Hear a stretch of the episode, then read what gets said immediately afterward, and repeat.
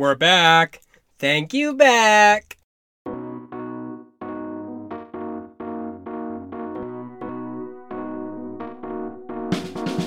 Hey, friends. You're listening to Life in Theater, the podcast where theater people of all kinds come to reconnect with why we chose this life in theater and spill the tea. On this show, we discuss their careers, what they wish they knew when they were starting, current theater culture, where they would like to see this art form go in the future, and much, much more. I'm your host, Tyler Calhoun, and I'm so, so happy that you decided to spend some time with me today.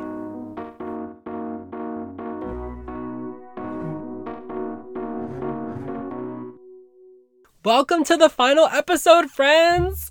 It's the last episode of my first series, Things My Theater Teachers Taught Me. I really hope that you've enjoyed the show thus far. And to celebrate, Life in Theater is now listed on Apple Podcasts. Yes, ma'am. We are trying to make the show even more accessible to anybody that wants to listen to it. And if you have been listening and enjoying thus far, I'd really appreciate it if you went over to Apple Podcasts and left us a rating or a review. It will go a long way to help other people find the show. Now, I have to say, I'm not trying to play favorites, but this last interview is really, really spectacular, and it features a chat with my mentor and pal, Decky Alexander. I first met Decky in undergrad, either when I took improvisation or storytelling. I can't remember which came first. Either way, I then proceeded to take every class that she taught at Eastern because she's just that incredible. in graduate school, she introduced me to the worlds of autoethnography and applied theater. I've since had many opportunities to travel the country and engage in applied theater work through her company, Limelight. Decky is an artist who uses theater for civic practice, community engagement, advocacy work, and in so many other ways as well. One of the most precious things Decky has taught me is the theater mindset, which we'll be discussing in this interview. I hope it's beneficial for you too. Thank you so much, first of all, for talking with me on this podcast, Decky. You are an inspiration to so many people in so many different ways. And I'm so excited to talk about how theater intersects with all the things that you do in the most unexpected and innovative and imaginative ways. I'm honored. I mean, I really, even when you just said, I feel you, I'm inspired, or so many people and things, I just, you know, I'm feeling right now a little bit like uninspired. Yeah. well, I'm inspired, but I feel like where are we going to go as theater artists? So I am right. I'm honored to figure. I'm honored to talk to you and, and to talk about ways in which the theater becomes part of every day. Yeah, that's that is what I'm very interested in figuring out.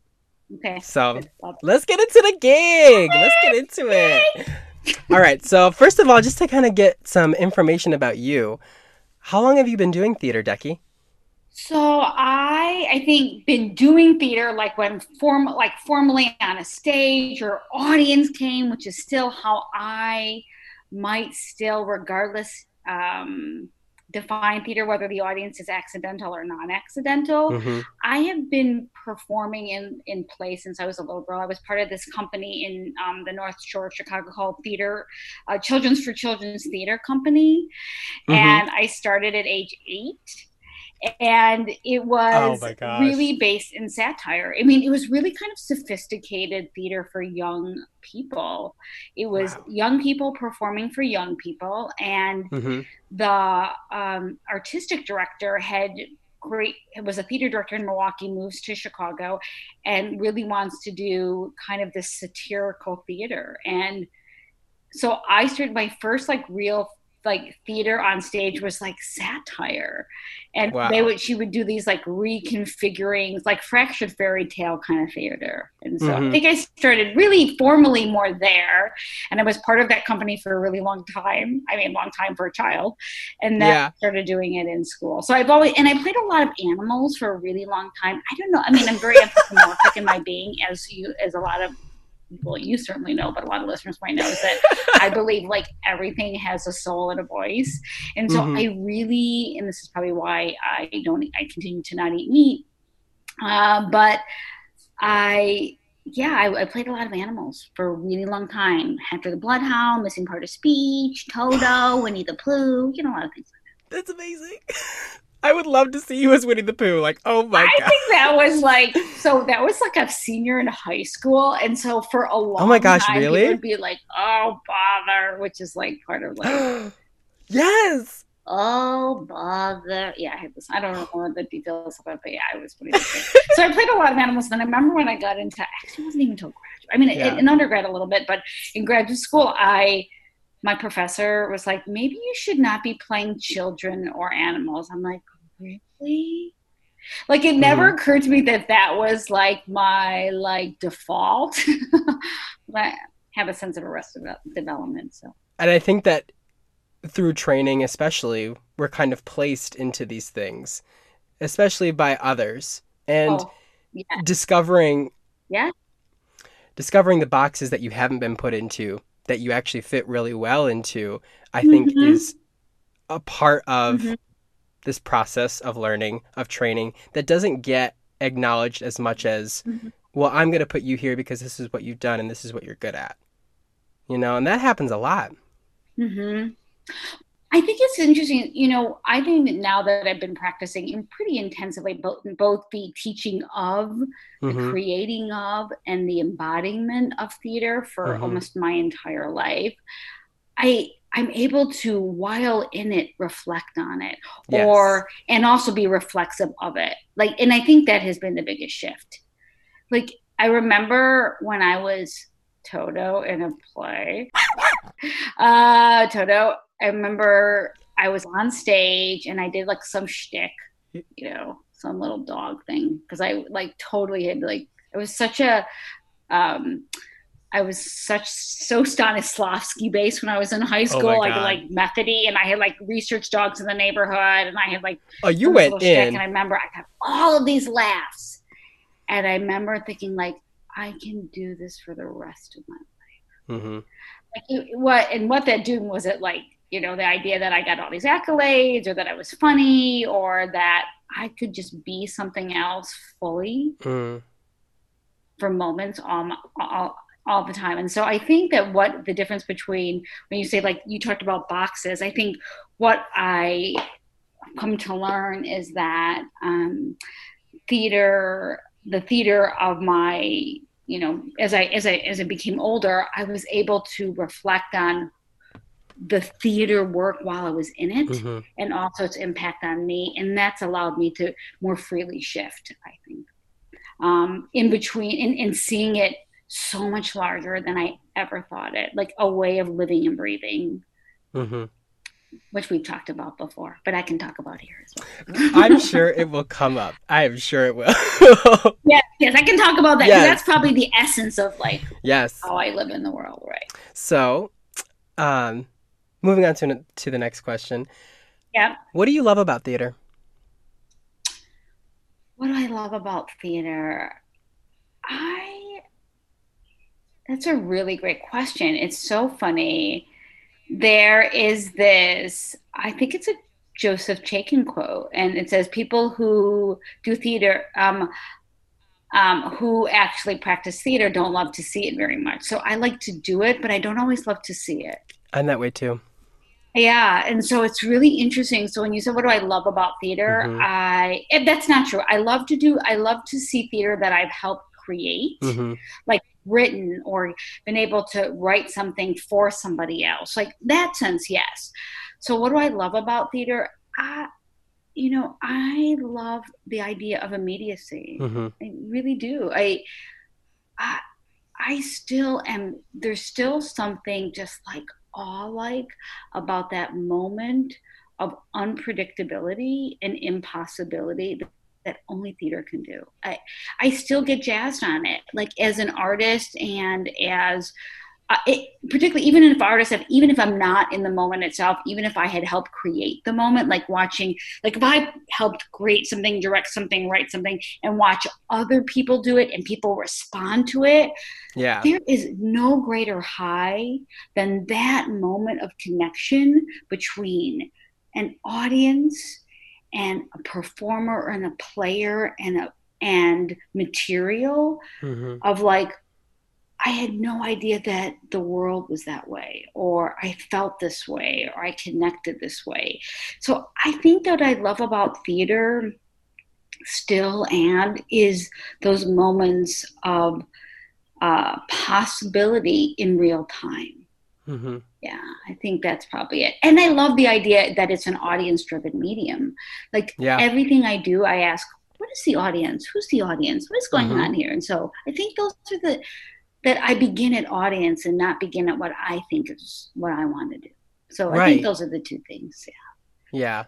And I think that a lot of I think a lot of theater theater companies need to hear that and pay attention to that. What does your audience want?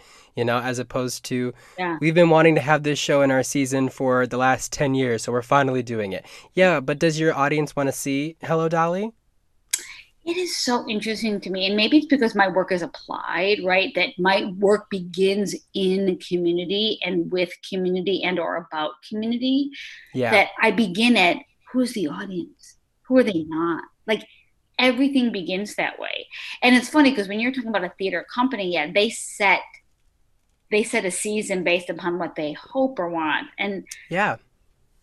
Uh, and I, I think there's a you know theater is a wide tent and my part of that sort of tent is that i always begin with an, a desire to understand the audience mm-hmm. in which we're creating with for and or about and so.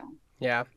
Yeah and if you look back at like the companies that came out of like you know the like the 70s and the 80s and stuff, they were very community driven and yes. very informed by what was going on in the communities that they were a part of and mm-hmm. aiming to shine a light on those stories for the communities that they were with. You mm-hmm. know, I mean, things like Cornerstone still, which is mm-hmm. um, still around, which is one of those theater companies out of California. Definitely, they're a community-based, community-driven theater company. Mm-hmm. That doesn't mean you don't you know you can still get corporate sponsorships you can still get yep. brands you yeah. could you could still do all the things that a more commercial theater company you're right can do but what does it mean to be a community centered community based theater company and or create community based community driven theater i think mm-hmm. those could be those aren't mutually exclusive no i don't think so either yeah so no i think that's true and what and and and you know it's neighborhood like i just think mm-hmm. i wish there was i think maybe that's what our return is going to be. I, i've always wanted to think about what does like neighborhood theater look like really like block theater like yeah. theater the block you know? Yeah i mean right here i mean if you only have this block. Right what can you do? What can you do? This is it's it's, it's a bricolage you know? Yeah. It's bricolage right? and you've it's got letting the letting the materials dictate the design and the materials yeah. are this block we can't drive we have to social distance. Mm-hmm. All right, here we go. Power of limits. Love it. Ooh, girl, we're gonna get into some improv lessons later too. Oh, good, love it. Ah. Okay, so fun. I know. Oh, I'm so glad you're having a good time. um, on to a topic that might be a little bit more uh, difficult. Okay. What frustrates you about theater? Because it's not all fun and games what frustrates my me about theater um you know it's an, i don't know if it's a frustration but this is mm-hmm. going to be really interesting i as much as i love theater i am i don't love dialogue yeah I think that I know that's a frustration. Like I don't like to read plays. Like I just yeah. don't. I mean, there's like this. Um, there's a blog came out. It's like, what plays are you reading now? I'm like, I can't stand them. I, read, I don't like to read plays. I don't like them. I don't. Yeah. So I don't know if it's a frustration about theater, but I just don't the the concept of dialogue. I, I really love monologue. I'm really more of a mm-hmm. storyteller, monologic kind of theater person, artist, and that's just where I've been able to breathe most easily. Right. Um, or multi voice work, but I don't know. Theater is meant to be experience. So I, I think what I, yeah. I mean, even though I, I think dramaturgs are amazing and interesting and all of those things, I, what, I don't know if it's a frustration. It's just, it's just not something I totally dig. I think frustratingly, I don't know if I am frustrated about like things about theater in general, but I think mm-hmm. I'm frustrated more about, um, the idea that theater has to sell itself differently in order to be able to maintain itself. And so that's more of just yeah. the culture in which we live. Um, Absolutely.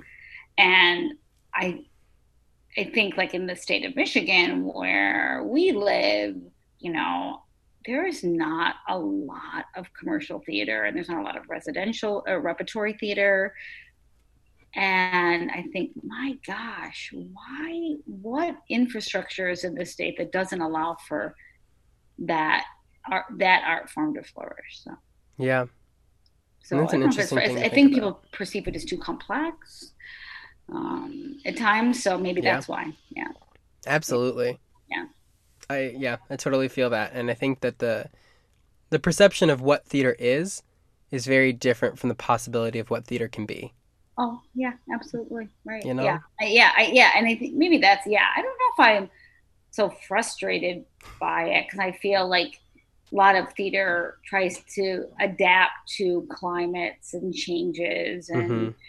Um, I don't, yeah, I because I could, you know, there was a time I would like I couldn't stand Broadway. I was like, ugh. So just I'm just not actually okay. Here's what I will say. What's the T? I'm not a spectacle person. Oh, okay. Okay, maybe that's it. I'm a lay bare person. Really? Give me a, a chair on a stage mm-hmm. and I'm thrilled. Yeah. Like I love less is more mm-hmm. in theater. So what am I frustrated by? I don't I mean not that I don't appreciate the meticulousness of of some of the spectacle of theater, mm-hmm. of using all the conventions to create worlds within worlds within worlds. But eh, I don't know. I think sometimes I'm like, ugh. I think you can just have a voice and a heartbeat, and you'd have a lot of amazing things to see. Yeah. Maybe that's my frustration. See, now I had to think about it. that's okay. Hey, that's what we're here to do. We're here to think about this stuff. These are these are the questions that we should be asking. Can you tell the listeners what you do at Eastern Michigan University and how long you've been there? Yes, so I am a professor um, in theater, or actually technically educational theater um, at Eastern, and mm-hmm. most of my work is in applied theater. So it's the use of theater and community, the application of theater in context or probably mm-hmm. non-traditional theatrical spaces and places. That's probably more my emphasis. But I also simultaneously direct um, an office at the university called Engage at EMU, which um, mm-hmm. oversees a lot of university community partnerships, both large and small, and serves as kind of a front-facing door to the institution, um, which for us, for me professionally, has allowed me to provide a lot more resources for our for students to do applied work within theater work within community. So I do mm-hmm. that. I still teach. I teach most of my teaching is in it's in uh, it's improvisation. It's really improvisation in your everyday life. Um, even though I was mm-hmm. trained improvisationally in improvis, um, most of the the teaching I do at the collegiate level is improvisation as a life skill. Really, I would say, or as a teaching tool. Um, I'd agree with that. Um, and then um, I teach storytelling and applied theater and autoethnographic um, performance, which is my own background, my own work, um, mm-hmm. and writing for performance. And that's my own area. So those are what I do on the academic side. And then um, my scholarship is in, it's not really a scholarship.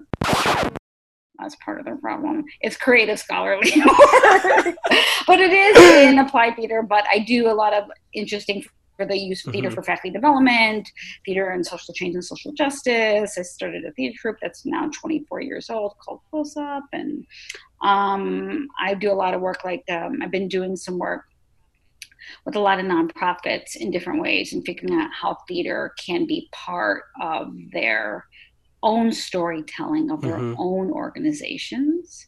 So I'm really interested in how theater can play a role in how organizations can help tell their yeah. story. I love that. Yeah. So that's really where my interest is as of late. And can you speak a little bit about how your theater background has been useful or come into play as your role um, as the director of EMU Engage? Such a great question. So I would argue that the director being engaged was accidental and non-accidental. Uh-huh. But so I was, um, I should give a little background that I was running the Office of Academic Service Learning, which is community-based and community-driven in the in- integration of community into teaching, mm-hmm. which is totally correlative to my work as a theater faculty member. Um, but theater, the theater mindset mm. is really, in, at least the way that I live it and experience it is all about audience. It's all about adaptation. It's all about um, looking at um, putting parts together and creating a whole. Mm-hmm. It is a focus on process to get to product. It's an immersion in process to get to mm. product. And the Engage uh, Center at EMU, and I think my life, I always like, what is an artist in academia or what is a theater artist in academia? And I'm I live that life. I focus on process to product. I'm able to make connections between seemingly dissimilar ideas, mm-hmm. which is like nothing for theater artists. Like it seems like, oh yeah, you can take this brick and this pen, and I'll be, you know, I'll be, I'll create this amazing like you know paperweight that everybody could use, or, yeah. um, yeah. So I think the correlation is I I'm an artist in this space, a theater artist, because I'm I can still create product. I'm a I mean, theater artists are really great project managers. Mm-hmm. We can we can we know we understand the idea of a project from beginning to end. We know how to work with all different kinds of people. We understand deadlines. we um, we know how to uh, adapt to the um, to the unknown. Mm-hmm. That is that is our constant. Yeah I mean, I, we, you know, obviously with the pandemic, we have these major programs that are in all the schools. We have programs that are in our our, our low income housing communities. We have uh, programs that are uh, social enterprises, and we've been able to adapt all of that because this is this is what you do as a theater person. Mm-hmm. You adapt. All I mean, that is what we've been practicing since well, if you're in theater, you know how to adapt. Yeah. Somebody does something on stage, you shift. Yep. A laugh comes to an audience, you adapt. You respond. You learn not to anticipate. Yeah. You learn to be your most present self in every moment. So here's the present. I don't future many things at all. Yeah. Is probably why I was single for a really long time. I mean, it wasn't single. I just wasn't, you know, I was like, well, here I am. I'm doing this thing now. And then I'm in now. I'm in the now. Yeah. And if you're so in the now, you're like, oh, wait a minute. Maybe I should be looking around, thinking about the future. But it's really hard to be a futurist when you're a theater artist. Yeah. You got me, girl. I'm very much so in the now right now. Yeah. Yeah, well, I, yes, you you too, yeah. right? You're like more of the you're a present person. Yeah. I don't think I always have been, but very much so now. Oh, you're an immersive theater artist, though. You give a hundred to the moment. Yeah. I mean, it's amazing. It's beautiful to watch. Oh, really. Thanks. Yeah, you are, and you and you. Pre- it's not that you don't prepare. You actually, I think there's preparation and there's futuring. Mm-hmm. That's different. Mm-hmm. You're preparing for the present, right? Yeah. You're preparing to be your most present self. I mean, to be a theater artist, you need. It's a marriage of planning and spontaneity, right? It just is. It so is. It is. And so, um, yeah, I think that's how it's allowed me to be able to do this work to, uh, you know, you know how to adapt, you know how to pivot, you know how to transition. Yeah. You know how to get from one scene to another. And we, we understand entrances and exits. Mm-hmm. And, and what's the theater world? They can see you, they can see you as you, leave the stage. Keep in character Do you whatever yeah, you right. exit the stage. And so you, I think we know when you enter, you are fully in, and you gotta wait until you are off stage. And think about that metaphorically until you can get out of character. And so I just think yeah. that correlates to running an engagement center whether and now I didn't think about them when I like took this job. I just like have unpacked it. Right. like, but, like right. It's not like I was like, hmm. but I've thought about like what is how do I take what I know about mm-hmm. my work into this And I think that well I know that I wanted you to talk about that because theater people tend to sell themselves short. You know, in the beginning of this interview, we talked about boxes, and I think theater people are very guilty of putting ourselves into these box boxes and not seeing how our skills are useful in additional contexts. You know, that might not be inherently, you know, or might not be appear to be theatrical on the surface level, but So when you dig deep and you you kind of just like look at it with a magnifying glass, you're like, oh, this is theater. This is connection. This is engagement. Mhm. This is entrances. This is exits. You know, it's like all these things that we practice. So we can do better. I don't think we un people theater artists sometimes don't unpack the breadth and depth of the work, right? Like hmm and I don't know why that is. Maybe because you're so focused on the deliverable sometimes Yeah. and not seeing the skills that you're the life skills, not even the Yeah. practical skills. Like the yeah, I can change a light. Well, I actually I can't change a light. I'm really I'm shitty for like I actually am really bad spatially actually, as you probably know because you've seen me stage. But You're fabulous. What are you talking about? but I think that there's Yeah. life skills, right? The life the life skills of theater of being a theater person, and and and I don't know why we've not afforded that space consistently for theater hmm individual students or practitioners to do that to really see how the theater there's a mindset and there's a theater way of living that allows you to live and live in different ways. I'm really you know we're at we're adaptive. But i also want to say one Mhm. thing you made me think of and i think this would be helpful for listeners in particular is that i never felt i particularly belong in the more traditional theater. I just didn't. I mean i I knew this when I was a little girl. I mean, maybe it's because I was playing like animals, could be, um, or I was more interested in really Mhm. presentational theater.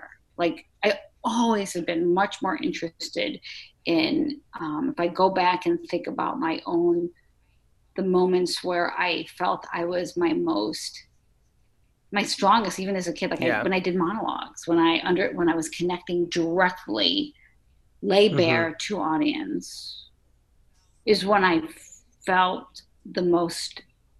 I don't want to even say power. Yeah. Empowered, powerful. Oh, it's power. Like the power. Like, oh my god, I can't believe I can connect like that. Uh, and I mean, all our relationships should be like that, right? That kind of real, visceral, intense connection. So I think part of it is Yeah. also I didn't feel I fit in a little into the more mainstream theater spaces too. Yeah. If you're a listener and you feel like you don't fit into the more traditional theater spaces, go make your own because they're needed. They're much Good needed. point, Puff. Yeah, I mean that's You know? totally. They do. I mean, and that. I mean, I think that's what being a theater artist is. Look what you're doing. I mean, is to create your own path and possibility. If you know, I mean, I think one of the things I felt as an instructor to do is, he, if I can give the students the not even the tools, but the will to think that they can carve their own path, that's what I want them to do because you're going to need to. Yeah. I mean, you may be able to go to auditions and get somebody, you get something in already made and set up shop Mhm. and be part of somebody else's dream and vision. But more than likely, you're going to have to create your own path. You are, and you have to figure out as a theater artist what tools you have to be able to Yep. do that. And so I have you know, when student graduate students come to the, to the university and we want to figure out if this is the right program for them, I said you have to be an initiator. You Yeah. have to be if if this is the right program for you. We will help you craft that path, but this you have to be an initiator. I love that. And that relates back to my next oh, question. Oh, good segue. Yes. So I had the good fortune of taking, I think, literally every class that you taught. I'm like, wait, Tyler's not even in my. I mean, you are in like kind of my program, but I teach in both programs. But yeah, I like to bridge programs, you know me. so I I got to take improv, storytelling, performing the self auto ethnography and applied oh theater with you. Oh my God, did. I know, seriously. Okay, people know I call you Puff Tyler. Sorry. Yeah, in case people don't know, episode one, Pam called me Tylette. Jackie's calling me Puff. It's my improv nickname. Get into it. I have many different names. I'm a performer. It's fine. so, I want to talk about each of those classes and how a theater mindset Okay. could take something useful out of these classes to the world that we're living in right now. So, what skills can be cultivated by studying improvisation that you would consider to be specifically helpful for current life or post pandemic life? Well, I mean, in some ways, improvisation. So I was teaching improvisation this semester when Yeah. the pandemic hit and we had to move the class online. hmm And in some ways, improvisation has really prepared us. The study of improvisation and the practice of improvisation prepares you for things for the world, right? For the unknown, for, for for transitions, for adaptability. But I think most specifically to answer your question, there's a couple improvisation rules that I've been like saying as a mantra. Oh, have you? lately. Yes, share with the listeners. Yeah. the- So um, one is move action forward, not sideways or backwards. Mm, And so there's a, a tendency, I think, and I am totally guilty of it, to be focused on, but this was like this. Yep. But I, I wanted to go back, but I didn't get to finish this. yeah. Uh, remember what happened? Focused on what was hmm versus what is and what could be. And I get that because Yeah. in the immediate, I mean, a ton of stuff was lost in immediately and might be lost for a while. hmm and may come back into different forms. So I think practicing improvisation, improvisation is about, you know, relationships and moving a moment forward. And so to me, moving action forward, not sideways or backwards, Yeah. uh, would be one I continue to say because I'm I've been, you know, in moments I've been like, oh, but this. Right. Um, so that would be one. I think the other one, I mean, there's a lot of improvisational like rules that allow you for what I call everyday living or living more effectively in the moment or living more fully in the moment. And Mhm. Uh, but there's probably one that I love that I use in my everyday, which is uh, you see, not imagine, and you discover versus invent. Mm. That's kind of it. And it's the idea of discovery. They're kind of, I think I'm blended them, but it's seeing and discovery versus inventing and imagining. Mm. And Mm, okay. and, and I think that what improvisation, the practice of improvisation, helps us do is be in moments of discovery and seeing. If I'm always in a moment of imagination and invention, I'm not particularly present. I'm not going to see the white breasted nuthatch outside my window. Nope. I am not going to recognize. I'm like, oh my gosh, I did not know that the black squirrel and the uh, brown squirrel were friends. Okay, I mean, whatever that might mean, but that's the scene, right? Right? Yeah. Right? I, I'm seeing what is. Uh, Yeah. I mean, people always like, you know, listeners might be like, what's the relationship between birds and improvisation? And like, there's a ton actually, because birding, I missed a whole bunch of things that were right in front of me the whole time. Yeah. Because I'm not present, I'm not seeing. And by seeing something, I discover worlds within worlds within worlds. Mm, There's so much to learn about what is right in front of you. So I think Yeah. that that rule right now is so applicable to our life because what I what we're going to be you know, we've been always thinking we've been sort of distracted, swipe left, a swipe right world. Cancel culture. Yeah, cancel culture and this is what do you see when you walk outside?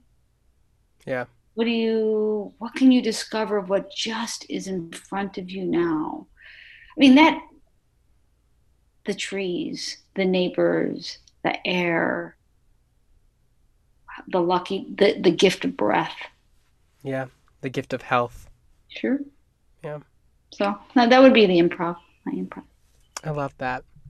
Maybe maybe we'll do another episode where it's just talking about improvisation and how it can help with your daily life because oh that gosh could be i think thing. that's so necessary now i feel Yeah. like you know i don't oh, i wanted to write something on it but the, the strength to write is hard lately It is hard. I get Or that. now. I mean, it might be. Yeah, Yeah. right. Right. You felt right, it, it hard might be. too. Yeah, I, I am. And I mean, that's, I think, part of why I wanted to do a medium like a podcast because it allows me to connect with people. You know, there is writing that is involved. Yes, I do have to prepare these episodes. I know listeners. you. Yes. but it's not it's not like writing a paper about it and i think it's more enter- it can be more entertaining and enjoyable than reading about this stuff but mm. still as informative and educational you know what i mean Absolutely. No, totally. It's great. It's awesome. My favorite class was autoethnography so for listeners who may be unfamiliar with autoethnography can you talk about this style of writing and performance and what it is Yeah. So, you know, when you're an ethno- ethnographer of a person Mhm. or people, you are studying that people and you recognize, and I'm getting a real simple kind of uh, definition to this, but you recognize your role in the interviewing and the studying process. Mhm. Like you, if you're studying a, a people or a culture, the role of the ethnographer is revealed. It's not hidden, right? Like you know that you are uh, studying that person. And so when people write ethnographies, the role of the researcher is present in the research, for lack of a better word. That's how I understand it. As a, now, I am not a social scientist. I'm a theater artist, but I understand because it also clicked with me in graduate school, both ethnography and autoethnography. Autoethnography Mhm. is you are your ethnographer. You are Mm. a subject and an object to be studied, examined, explored as you want. And as you study that, the study of you might give us insights, ideas, understandings of culture, of people, hmm of politics, of policy. How do you, how does the study of you tell us something about the world in which we live? hmm How does it illuminate? Um, what does it? Uh, so you are a scientist of you, I think sometimes, and um, I always like to like I correlated it to like a lens, like a concave lens or like a Mhm. wide lens. And I think sometimes you can look at yourself and do the panoramic and see the whole part of you in this one particular moment and see how it, it might impact all these different kinds of aspects of the world. And sometimes it's concave and sometimes it's close up and hmm so I think yeah. So that's how I I recognize and understand auto ethnography. Those who write on autoethnography would be like, oh my gosh, she's such a simpleton. But uh, for somebody who who does, so a lot of people who write about it don't actually do it. And so Yeah. I probably I came at it from a performer standpoint, hmm and then allowed theory to inform that work. So it's a little bit. And so I still find it the hardest thing to teach. I think it's so hard for me to teach it. I yeah because it's so complex and I'm not I'm not a social scientist. And so mm-hmm. I find that I always found it harder to explain its merit and explain how it works. yeah And every time I teach that class I'm like, "Oh, I discover something." I'm like, "Oh, I should have said it this way." Oh, I should explain it this way yeah hard to teach. It's very hard to teach something when you are a practitioner. I think sometimes this kind of stuff. Yeah. I'm glad that it it, it it it inspired you because sometimes it just people grab it and they're like, got it, hmm and you, I'm like, phew. I think it's because I'm just so anxious all the time. that like my head is always like very introspective and running things over like a million times to be like, okay, what was that about? Or what did that possibly mean? Or how many interpretations can I give to this?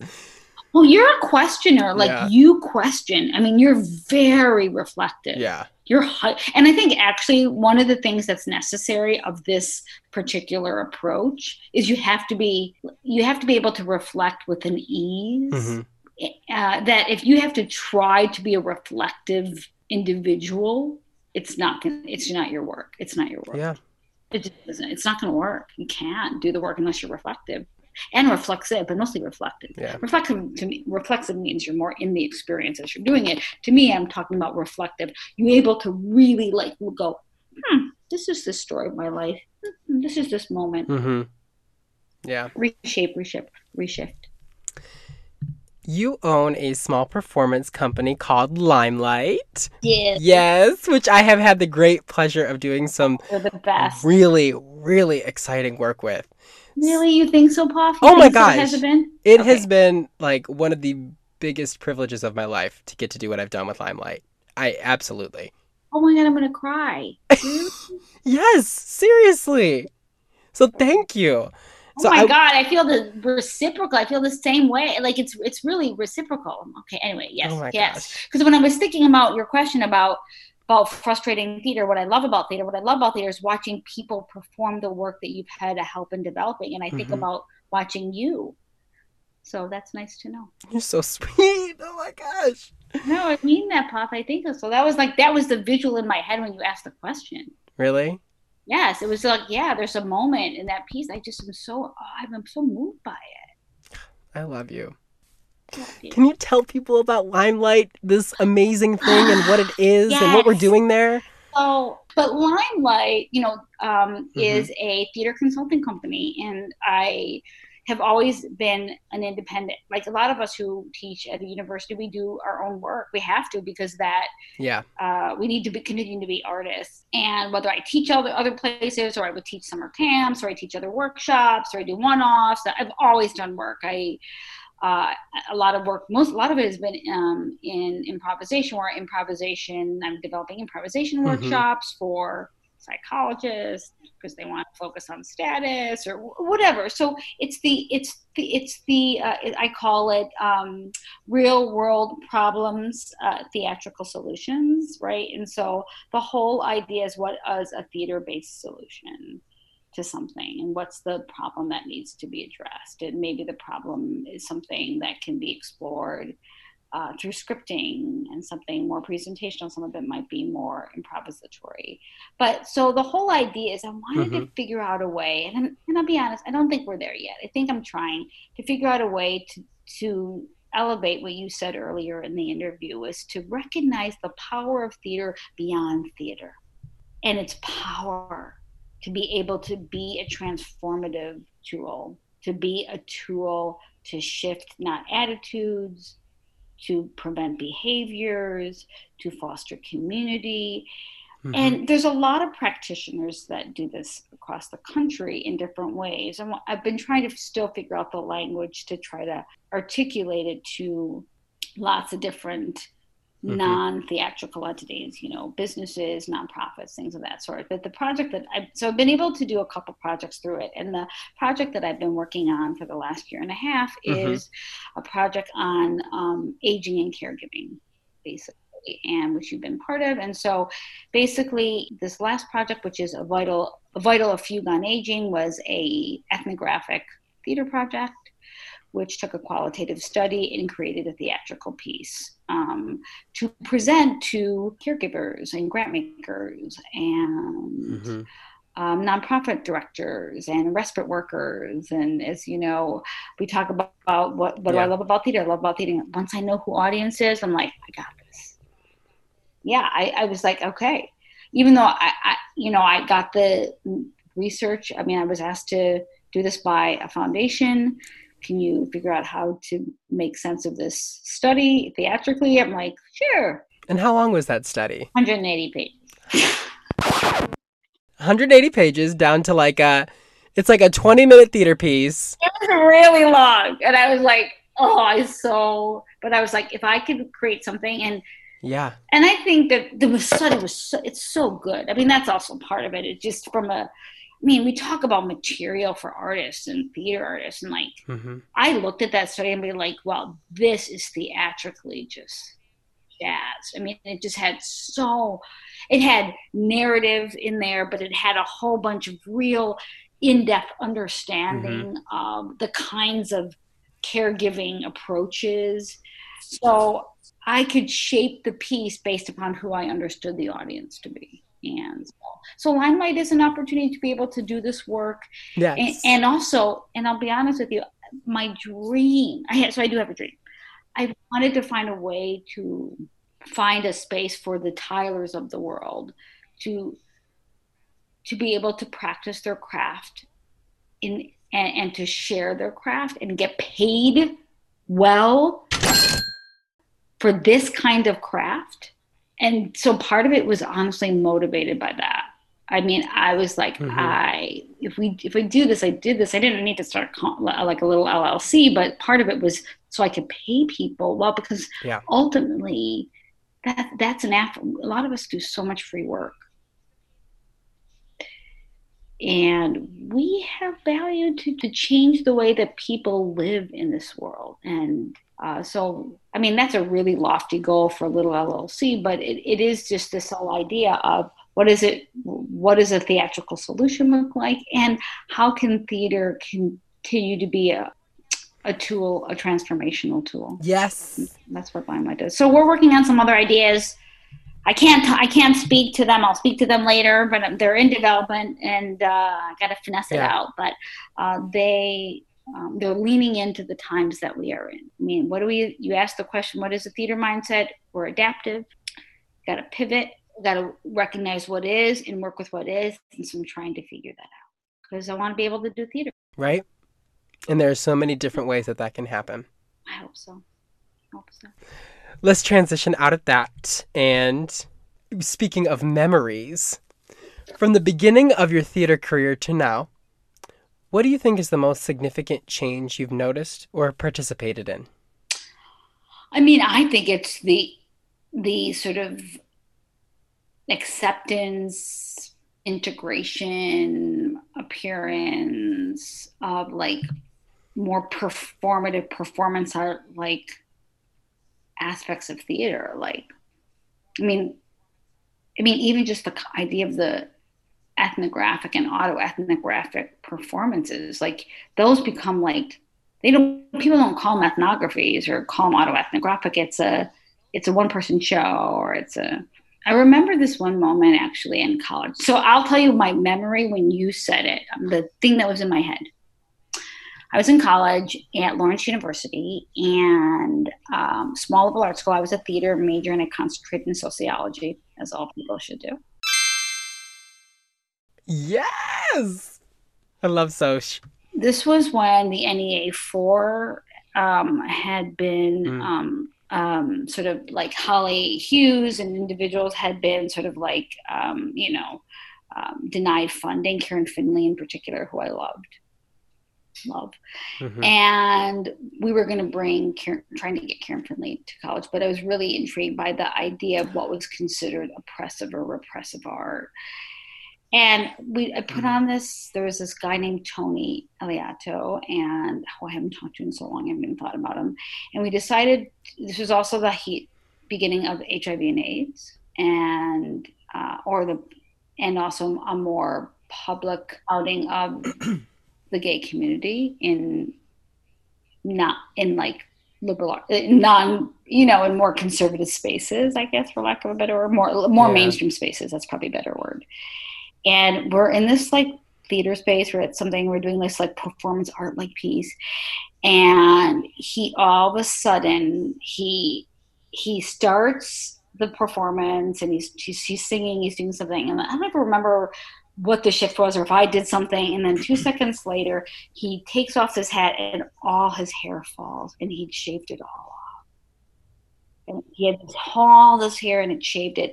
And it was the whole idea of that this is what he was going to look like if we didn't uh, make HIV and AIDS a uh, if we if we weren't more responsive to HIV and AIDS. It was more it was really activist like. Mm-hmm. It was really this. But I remember thinking that this is theater. Yeah.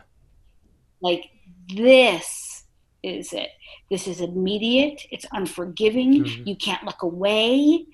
And I and I looked around and people were like, and there's like this like moment of just like, oh my gosh, and I was like, oh, that is power. And then I just never looked back. Really, I just, I mean, I'm I'm not an activist theater yeah. person actually. That's probably not where I. I mean, I do theater that I intentionally want to shift the way that we live in the world or attitudes to prevent behaviors and things like destructive behaviors. But mm-hmm. um, I knew in that moment that that I was going to just that and I was it wasn't even my moment. It was somebody else's moment. Right. But I was part of it, this piece. Uh-huh. And I was like, oh. It was it was undefinable and totally transformational. So that was when you asked that question. I haven't thought about that in like 30 years. Now I got, now wow. I have to look them up uh, on the Facebook. You totally do. You're gonna have to send in this episode. I know. I'm gonna out. have to talk to Tony Tony Aliato. He's a singer. He has a really pretty voice. Ah, that's yeah. awesome. Okay, I got a couple more questions okay. for you. What kind of changes would you like to see happen in theater over the next 25 years? Oof. First of all, I'm going to be kind of old, but that's okay. Who cares? I mean, like a bar so I can get up a stair. Uh, okay. Um, We're talking accessibility, friends. I really love theater that is like of community for community by community, like not street theater, but I really yeah. love. I, I love to see it in continue to see it in non theatrical spaces. So I think that's what I love to see. I love to be able to really to to see, have individuals who create theater, perform theater, see it not solely representational, but more presentational or equally presentational. Um, not so focused mm-hmm. on the play uh, exclusively. Yeah. I'm not not you know the play itself is is text to to look at various texts. Right. And, and the reason I say this is you're making me reflect a lot on my like why I got to the space. So I was in high school, mm-hmm. and I had and I had a great acting program. So the per, so Steppenwolf Theater came out of my high school, the people who started it. And so, and the same drama teacher. And so my high school theater program in Chicago was highly competitive. I had a lot of mm-hmm. training. Mm-hmm. Um, and I was given, there was a TA who was a senior in the class. Oh, fancy. Don Regal, who I still look up and love. And he really kind of like took me under his wing. And he said, I think I have a monologue for you. Mm-hmm. I, here's what you should do. Here's the kinds of things you should, you should go to Studs Terkel's book book, not a play, book, working, and find something in there that you connect with. He's a senior in high school. He tells me to go to the library. I'm a freshman, fresh person, freshman, freshman, but definitely freshman then. Today would be a fresh person. Thank you. Uh, and I go, and I remember I'm sitting on the floor of the library of the high school, and yeah. I am immersed in this. Like I can't get up, And I play, and I end up choosing an, uh, a story of a garbage man did you? And I performed him as a freshman, yeah. Because I was thinking about the garbage men and I was like, how do I not know their name? What is wrong with me? Yeah. And so when I think about theater in 25 years, I wanted to reflect the people that live in the everydays. And I want to look at different texts that are not, I want people to look at different texts as material. Mm-hmm. I think continue to do that. And I think we're doing that, but I think, I think so that for sure. I love that. What is something you wish you would have known at the beginning of your theater career? Mm.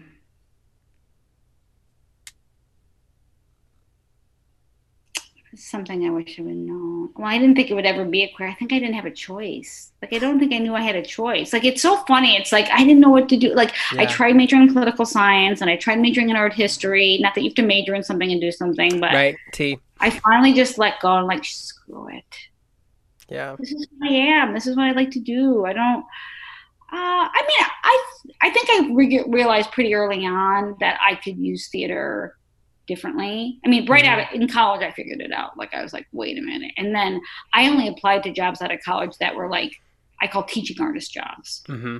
Like, um, I was a arts artist in residence in um, something called Arts Educational Theater Company, which was using theater and prevention. So I mean, mm-hmm. I like so I don't know if I wish that somebody told me something early on. I think I, I have been privileged enough to afford been afforded so many avenues to to figure out what theater could be. So mm-hmm. I got really lucky. Like I didn't ever think I needed to be theater artist doing my auditions, doing these kind of more commercial mm-hmm. kind of thing things. I, I think I think to be a the uh, theater artist though is you live a life of unpredictability and you just have to recognize that i don't really have that digestive tract for that unfortunately. That's always been the issue. I have a really nervous stomach and i'm a kind of an anxious person and so i think if somebody said listen you're going to have some rough it's going to be a rough digestive life for you Mm-hmm. You're in the theater, and it is because I I get so worked up about what I don't know and how is going. To, you know, as Yeah. much as I love those moments, I'm so constantly. it's just like seems so unfair. I'm like I know that I practiced it, but then I'm like, oh, I'm so nervous. so I get so nervous. You know, this I get sometimes Yeah. I get so nervous yeah. for things, and I just I can't get out of my head. Yeah. I can't.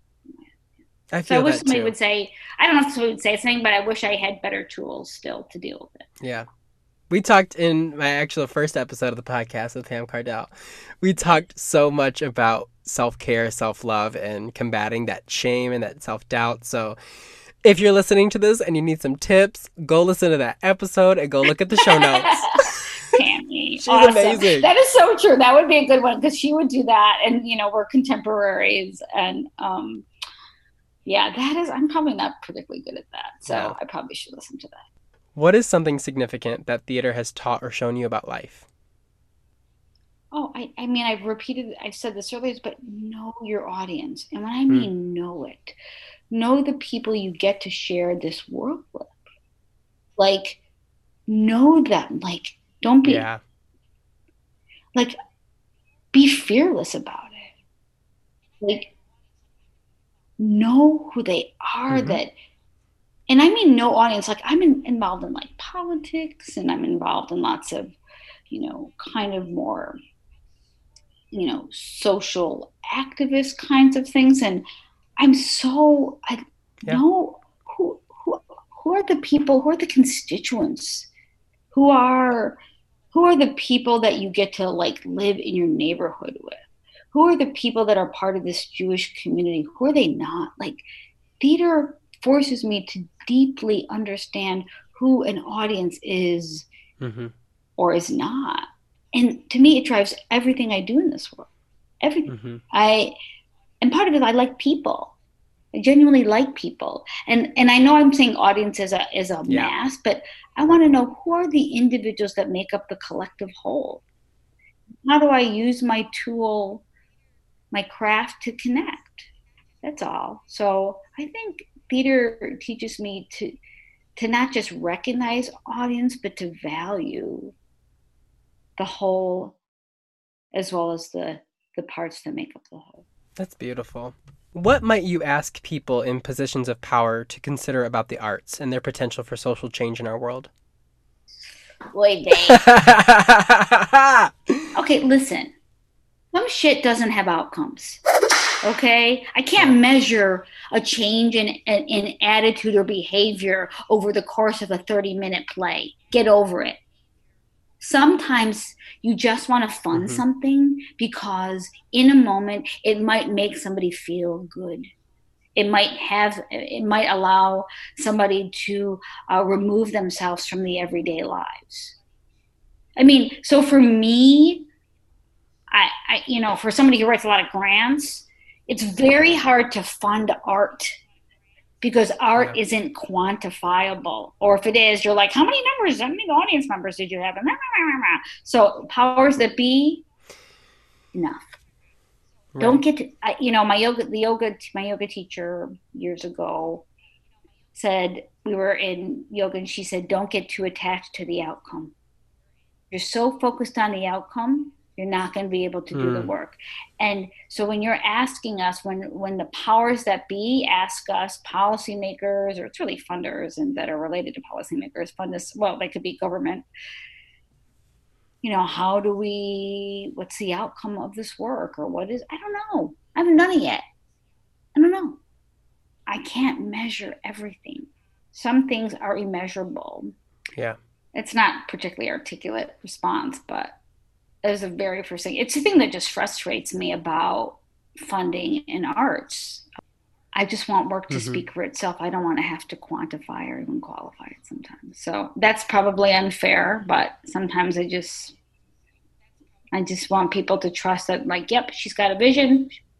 She's got it. Okay, we trust you. Thank you. Yeah. This is Yeah. I get that. And if there are any mathematicians or statisticians listening to this podcast that want to help out theater artists and figuring out how we can quantify that kind of stuff for these positions, work with us. You know, like right, that's kind right. of what this podcast is all about. great, right? That I mean, theater mindset and figuring out like where we can work with other people to help elevate the status of theater in society. You know, one time I think I was writing a syllabus and they wanted me to put course outcomes on it. And I'm like, like, well, Mhm. how do you know that this person learned something if you don't? I'm like, because I know. Because I'm in a, I, Right. I, you hired me because Yeah. I am, I understand the word intrinsic. I understand the world, intri- world intrinsically. Like, how do I know something? Somebody is doing Yeah. better because I know, because I feel it, I sense it. It's visceral. I got it. I can't quantify it. I can't. I can barely qualify it. Mhm. It doesn't matter. How do I know that Right. you, that you, that this work in that class moved you, gave you a new tool? Because I know. Because that's who we are. Yeah. We know through feeling, and you can't. You can't quantify that. You can't codify. I don't even know if that's a word. I think so. I don't know. Codify? Co- codifying? Maybe it's codifying. At, at, at age 48, I would have been able to come up with this word, but at age 50, I got nothing.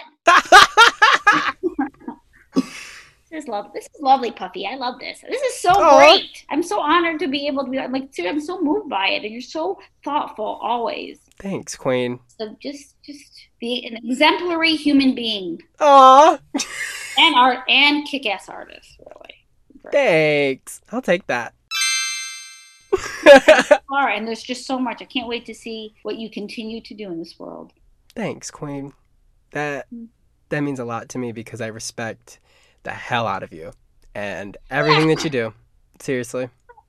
Thank you. All right, last two you. questions.